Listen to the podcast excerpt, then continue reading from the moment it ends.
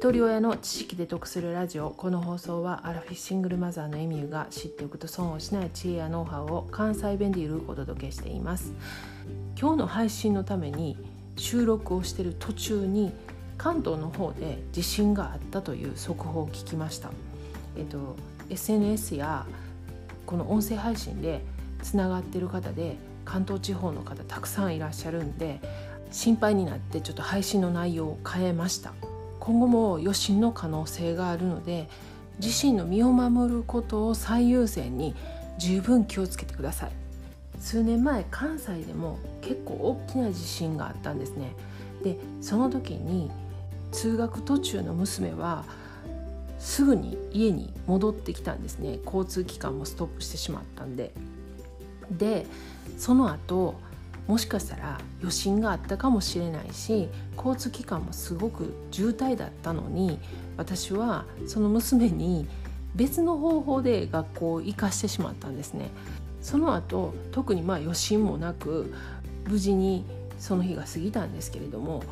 なんでそんなことをしてしまったのかっていうことでその後すごく後悔したし今もまだその自分のした行動を悔やんでるんですね。なんか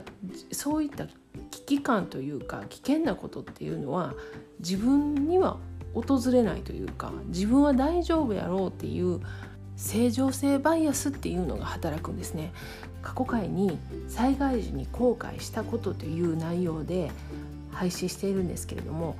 概要欄にリンク貼っておきます。それとその地震の時にもう一つ絶対やってはいけないなと思ったことがありました。大きな地震だったんで全国的に速報が流れたんですねそしたら親戚とか知り合いとか友達から安否確認の連絡が入るんですけれども電話であったり LINE であったりそれがもし本当に大変な状況だったとしたらその電話も LINE も本当にいらない連絡してきてほしくないと思ったんですね。なぜならそんな急を要している大変な状況な時は本当に大事な重要なところに通信が必要になってくるんですね。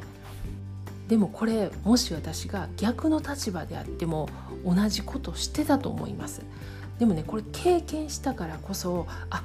こんな時に連絡したらあかんなってその時初めて気づいたんですね。なので身内とか知り合いの安否確認したいと思うんですけれどもそこはちょっと立ち止まってそれが本当に必要かどうか考えてみてくださいこのままちょっと余震とか起こらずにね安心して眠ることができるように祈ってますでは最後までお聴きいただきありがとうございました。